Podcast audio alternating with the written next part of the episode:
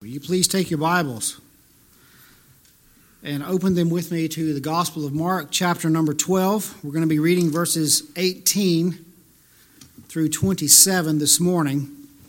Mark 12, 18.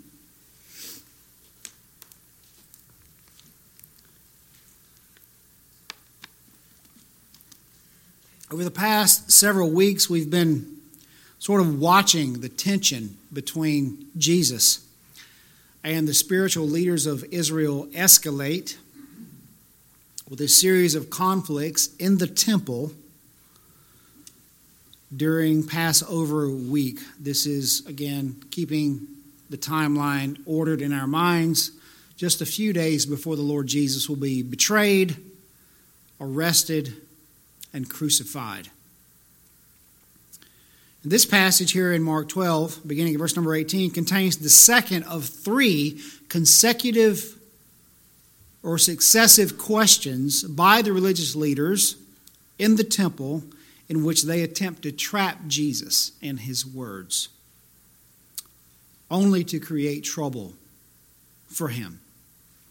So please follow along with me as I read beginning of verse number 18, Mark 12, and the Sadducees came to him, and Mark says, who say they that there is no resurrection. And they asked him a question, saying, Teacher, Moses wrote for us that if a man's brother dies and leaves a wife, but leaves no child, the man must take the widow and raise up offspring for his brother.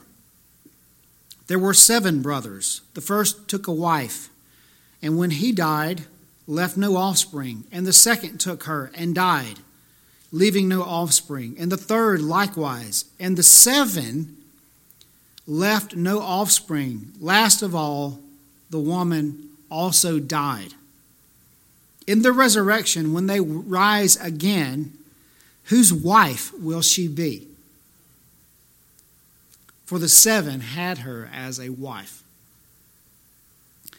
Jesus said to them, is this not the reason you are wrong? Because you know neither the scriptures nor the power of God? For when they rise from the dead, they neither marry nor are given in marriage, but are like angels in heaven. Notice Jesus did not say that we would be angels, but that we would be like angels in heaven. Verse 26 And as for the dead being raised, have you not read in the book of Moses, in the passage about the bush, how God spoke to him, saying, I am the God of Abraham, and the God of Isaac, and the God of Jacob? He is not the God of the dead, but of the living. You are quite wrong. Let's pray. Father, once again, we come before your throne asking for help, asking for the illuminating work of your Spirit to come now. Show us the meaning, teach us what is to be treasured above all things from this text. We ask it in Jesus' name. Amen.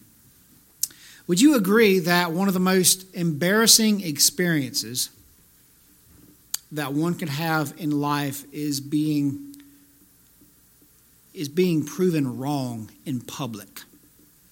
Now you may think, well, an embarrassing experience is, you know, a wardrobe malfunction, as those seem to be happening these days. But one of the most embarrassing experiences is being proven wrong in front of a lot of people. And it's actually a very common experience. And it's especially embarrassing when you are in a place of high leadership. But whether you're a leader, whether you're in leadership or not, we can all probably safely agree that no one likes to be proven wrong. It's one thing to be told that you're wrong, it's a different thing to be proven that you're wrong in front of everybody. But why don't we really like this? Why can't we accept the fact that we're sometimes just plain wrong.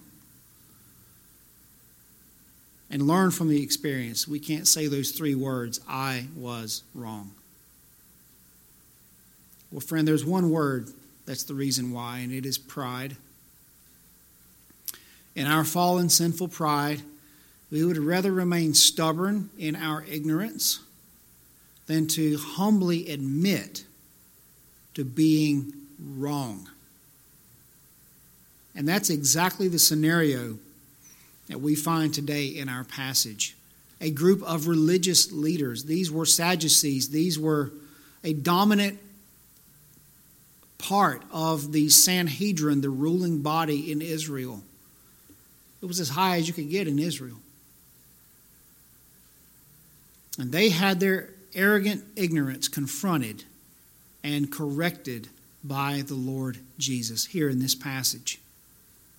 Last week, Jesus exposed the hypocrisy of the Pharisees. And today, he exposes the ignorance of the Sadducees. And friends, by grace and grace alone, we need to be careful to see our own arrogant ignorances in this passage and then to flee to Christ, to take refuge in the good news that Jesus is extending his grace to us this morning and calling us to faith in him. So I want us to look at this passage by way of, of just two main thoughts, two main headings. And the first is that ignorant unbelief is exposed by foolish questions. Ignorant unbelief is exposed by foolish questions. Verse 18 introduces us to a group called the Sadducees. Now, this is the only time that Mark actually mentions the Sadducees by name, but they have already been very active in this Passover week narrative as members of the Sanhedrin. And here they specifically come to Jesus with a question crafted to trap him in his words. You ever try to trap somebody into their words? You think, well, I've got something they'll never be able to figure their way out of. Well, this is number two of three questions. Last week it was the Pharisees and the Herodians. This week it's the Sadducees. Look at verse number 18. And Sadducees came to him who say that there is no resurrection. Mark that phrase. The Sadducees, they say that there is no resurrection. They do not believe in a resurrection. And they asked Jesus a question saying, Teacher, Moses wrote for us that if a man's brother dies and leaves a wife, but leaves no child, the man must take the widow and raise up offspring for his brother. There were seven brothers. Here's the story. They gave the text, they gave the scripture. Now here's the story. There were seven brothers. The first took a wife, and he died, left no offspring. The second took her and died, leaving no offspring. And the third likewise. And all the way up to the seven, leaving no offspring. Last of all, the woman also died. In the resurrection, which Mark has already told us the Sadducees don't believe in, in the resurrection, when they rise again, whose wife will she be? For the seven had her as a wife. These Sadducees are describing a custom called levirate marriage. Levirate marriage. Perhaps you've heard of it before, probably not. It's not something we practice here in America, in Western culture. But it is described in Deuteronomy chapter 25, and here's how it worked. If a man had a wife, but died, if he died before she was able to bear him a son who would be his heir, then his unmarried brother would need to take his wife, his widowed wife, as his own, so to provide a legal heir for his deceased brother. Why? So that the family inheritance would stay within the tribe. Now, yes, that, that sounds strange and very foreign to us today.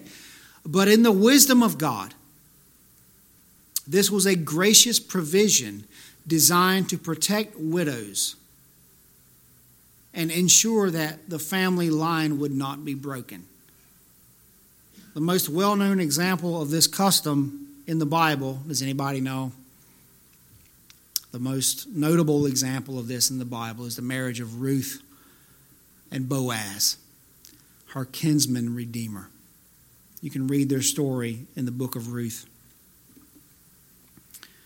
But the issue with the Sadducees was not marriage, it was not levirate marriage. The issue with them was the resurrection. You see, Mark tells us that the Sadducees didn't believe in the resurrection. Do you guys believe in the resurrection? Is there anyone here? You don't have to answer. Answer here in your heart. Do you believe in the resurrection, that there is something beyond what we are right now? That there is life after the end of this life? The Sadducees didn't believe it. In Acts chapter 23, verse 8, Luke says the very same thing. They didn't believe in the resurrection. They didn't even believe in the angelic order. They didn't believe in angels. And so here they come to Jesus with this absurd hypothetical situation that they thought, in their mind, disproved the, the possibility of life after death. There's no way there can be life after death. And here's their logic. We call this, uh, you've perhaps you've heard it in logic. This is called the reduction to absurdity. The reduction to absurdity. It's an attempt to disprove a claim by showing that following it to its logical conclusion is absurd. In this case, a woman whose husband dies Seven of his brothers take her as a wife, but they have no male children. They have no male sons. All of them die. Well, in the resurrection, then, well, whose wife will she be? Will she be wife of all seven? The first? Which one is it? They thought this disproved the notion of a resurrection. And here's the irony of their argument. they actually appeal to Scripture as proof. They said in verse 19, Moses wrote to us. Moses. What did Moses write? The first five books of the Old Testament, the Pentateuch, right? And see, the Sadducees accepted only these first five books of the Bible, authored by Moses, as authoritative. And so they concluded then that a future resurrection made zero sense if this sort of levirate marriage, which Moses did teach, was true. For then in the resurrection, this woman would logically have to have seven husbands in the afterlife.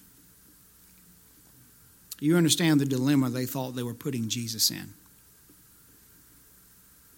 But notice the arrogance of the Sadducees implied here in this encounter. Friends, this was their silver bullet. They thought they had him because by this time in Jesus' life and his ministry, he had already predicted his crucifixion and death and resurrection three times. And so they're thinking, they're thinking, well, we've got him cornered now. Because we're about to demonstrate the absurdity of the idea that the dead are raised. And so the notion of this Jesus being a crucified and resurrected Messiah is equally absurd. That was the, that was the driving motive of this question.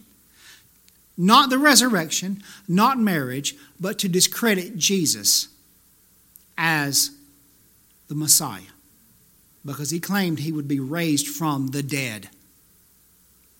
But, friend, it was their entire question that was absurd. It wasn't the idea of resurrection that was absurd. Their scenario was ridiculously foolish. It was their unbelief that brought them before Jesus with such nonsense. And friends, I want to suggest to you that we still see the same thing all the time, everywhere in our culture, in our world today. Listen, some of the most absurd ideas come from those who approach the claims of Christ and the claims of Scripture in arrogant unbelief. Take, for instance, the idea of a Big Bang. You've heard it. The Big Bang Theory is not simply a television show. It is a philosophical, scientific worldview. It, it, it is the foundation of an entire worldview. That an explosion, a bang, out of nothing, everything came from that. The Big Bang. That's how, that's, that's our best attempt as intelligent, highly scientific human beings. That's our best shot at explaining the origins of the universe. Well, it just sort of banged into existence. Does that sound intelligent to you, friends? It sounds ridiculous. It sounds insane. It sounds absurd. What about molecules to man? Evolution. Molecules to man. R.C. Sproul said that nothing could be more irrational than the idea that something comes from nothing. Yet, this is the foundation of our life sciences today, that, it, that it's being taught in our science classrooms in every public school in this nation. Something, not just something, but everything that we see came from nothing. Oh, we claim to be the smartest the human race has ever been, but friends, if we reject the Lord Jesus Christ, if we reject the truth of Scripture like the Sadducees did, then we are like that little tabletop puzzle, that cracker barrel, that says when you leave four or more pins, you're just what? Plain dumb. Oh, we're just plain dumb. In fact, in Romans chapter 1, the Apostle Paul says that arrogant ignorance is the natural result of the heart that rejects truth. Romans 1:22 says claiming to be wise they became fools. Yet, in our arrogant unbelief, we would rather persist in such ignorance than to submit to the reality of a divine creator who lays claim on every cosmic square inch of his universe, including our lives. Think about that. If you're in here, if you're breathing this morning, you're breathing His air. The light that's in your eyes is His light. The sound in your ears is His sound. Every cosmic square inch of this universe is His, including you and me. And He lays claim on it. That's why we come up with all these bizarre, absurd explanations for how we got here. The same reason the Sadducees claim, well, there's, there's no resurrection.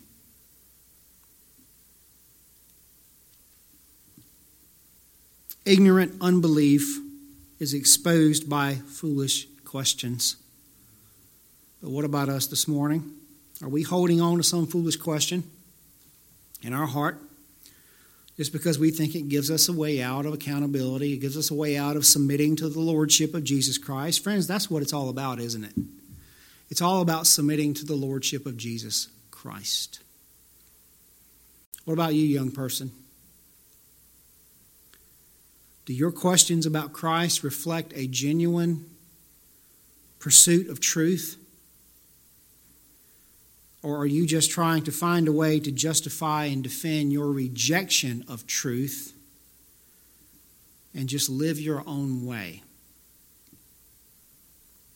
Oh, friends, I fear that is the motivation behind many of the objections to Christ that we see today. It is arrogant, ignorant unbelief.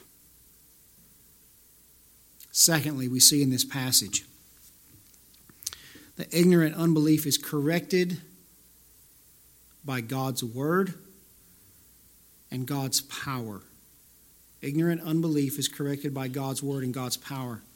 So, after these unbelieving Sadducees, by the way, who were religious leaders, after they had thought they had pinned Jesus against the wall, with their carefully crafted question, he, he responded to them. Look at verse 24. Jesus said to them, Is this not the reason that you are wrong? Because you know neither the scriptures nor the power of God. It is a bold claim to look at someone in the face and say, You are wrong, isn't it? it takes a lot of guts to do that. But that's exactly what Jesus does here. And if I can, just for a few seconds, let me take you to seminary. The word wrong, wrong, here in New Testament Greek is planao. Planao. It means to wonder. It is the word where we get the English word planet. You can pick that up, right? You don't have to go to seminary to figure that out. Planao, planet. Because the ancients used to refer to the planets as wandering stars.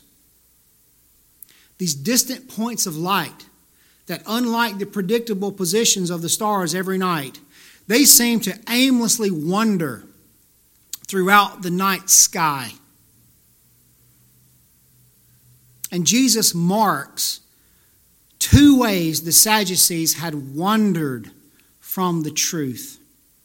The first is in their understanding of Scripture. These Sadducees were, on, on one hand, they were like the liberal scholars of our day. They didn't believe in a supernatural resurrection, a life after death. But on the other hand, they were very conservative because they only accepted the five books of Moses to be authoritative and true. And Jesus says, You guys who claim to have the high ground of truth, you don't actually know the scripture at all. And he corrects them. In verse 26, he says, As for the dead being raised, have you not read in the book of who? Book of Moses. He's talking about the Pentateuch here. In the passage about the bush, how God spoke to him, saying, I am the God of Abraham, the God of Isaac, the God of Jacob. He is not the God of the dead, but of the living. You see, these verses were written by Moses in Exodus chapter 3 long after Abraham, Isaac, and Jacob had died. Yet God appeared to Moses in this bush that burns and identified himself as the God of not dead men, but of living men Abraham, Isaac, and Jacob who were still very much alive when Moses wrote these words, just not here on earth. In a body like the in a body like Moses's. So the scriptures that they claim to believe, the Sadducees, those, those scriptures actually testify against them that they really do not believe. You see? So here's a quick thought of application for us. Friends, not everyone who claims to believe Scripture actually knows Scripture. Okay? Just because you can cite a verse in the Bible doesn't mean that verse actually means what you say it means. Scripture has to be rightly interpreted, it has to be rightly applied, or else we don't know it at all. We just believe our misguided ideas that we read back into Scripture. That's called eisegesis, by the way. We got any budding theologians among us? That's eisegesis. When you read back into Scripture things that aren't there. That's what Jesus was correcting the Sadducees about here. They were reading their disbelief in the resurrection back into Moses when Moses actually taught just the opposite. The God of Israel is the God of the living, not the God of the dead. They were wrong. The second way the Sadducees had wandered from the truth is in their misunderstanding of the power of God. Jesus said in verse 19, You neither know the scriptures nor the power of God. In their denial of the resurrection, because they thought it was, was impossible that a wife would have seven husbands in the afterlife, they completely disregarded the power of God to make such a scenario irrelevant. Okay? I want you to track closely with me because this is very culturally foreign to us. But this is where we, as modern day Christians, need a bit of correction too, if I may be so bold to say, because look at verse 25. For when they rise from the dead, who is they? The brothers and the wife. When they rise from the dead, they neither marry nor are given in marriage, but are like the angels in heaven. So when we read this verse today, we always default to the question is there going to be marriage in heaven? That's what we think. Well, am I going to be married in heaven still? You see, this could be problematic for us too, because, I mean, a great large portion of American society has been divorced, even among Christians, and remarried. We've had more than one spouse. So, whose spouse are we going to be in heaven? The clear, so our, our, our question is will there be marriage in heaven? And the clear implication here of Jesus is what? No. And this verse is often a stumbling block for individuals who can't even imagine life here on earth without their spouse, much less eternity. But, dear friends, may I suggest to you that we, like the Pharisees, do not know the power of God. We do not know the power of God. Most of us who are married, and I want to be very sensitive, especially those who have already had to say goodbye to their spouses in death. We want nothing more than to be reunited with them in eternity. But we have to be very careful not to limit the power of God that somehow it is beyond his ability to take what we perceive to be the highest joy, the greatest intimacy in life, and to transform it into something that surpasses anything that we could ever imagine. This is the Word of God.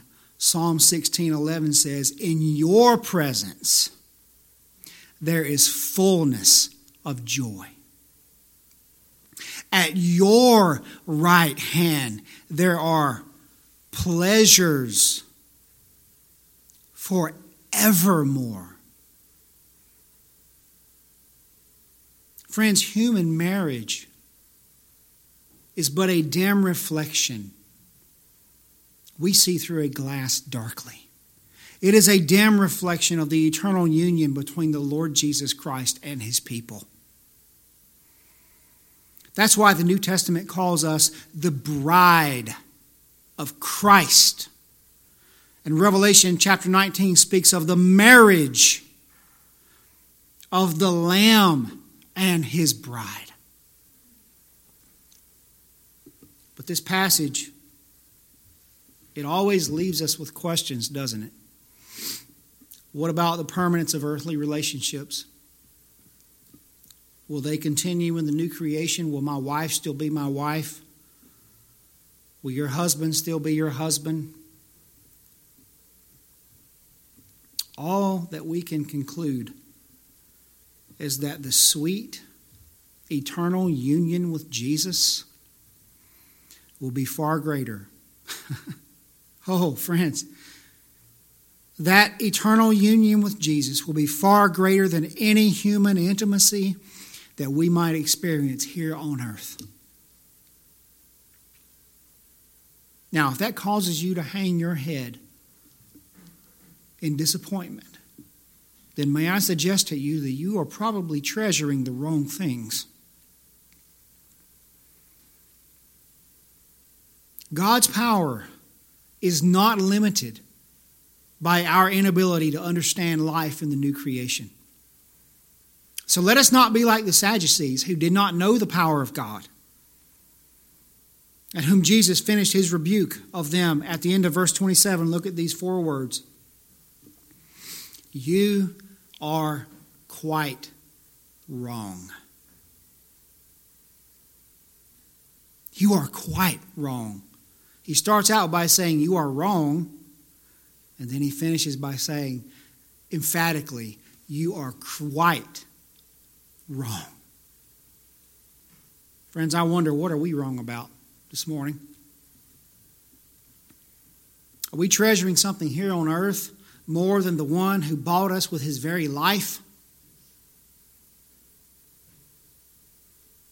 Jesus came from heaven.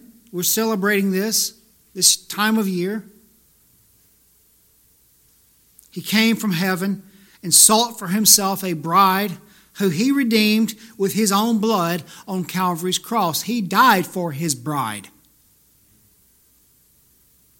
Do you know him today?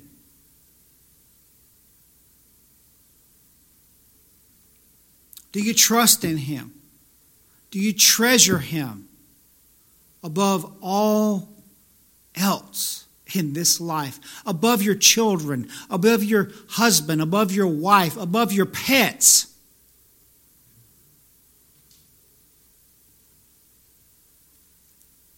Are you wrong this morning? Friends, being reconciled to a holy God who will one day judge sin is something that we cannot afford to be wrong about. And as we pray and sing, I want to call I want to call us, each, each one of us, no matter how long you've walked with the Lord, or if you've never trusted in Christ at all, if you're sitting here wondering, when's this going to be over? Friend, I'm talking to you. I want to call you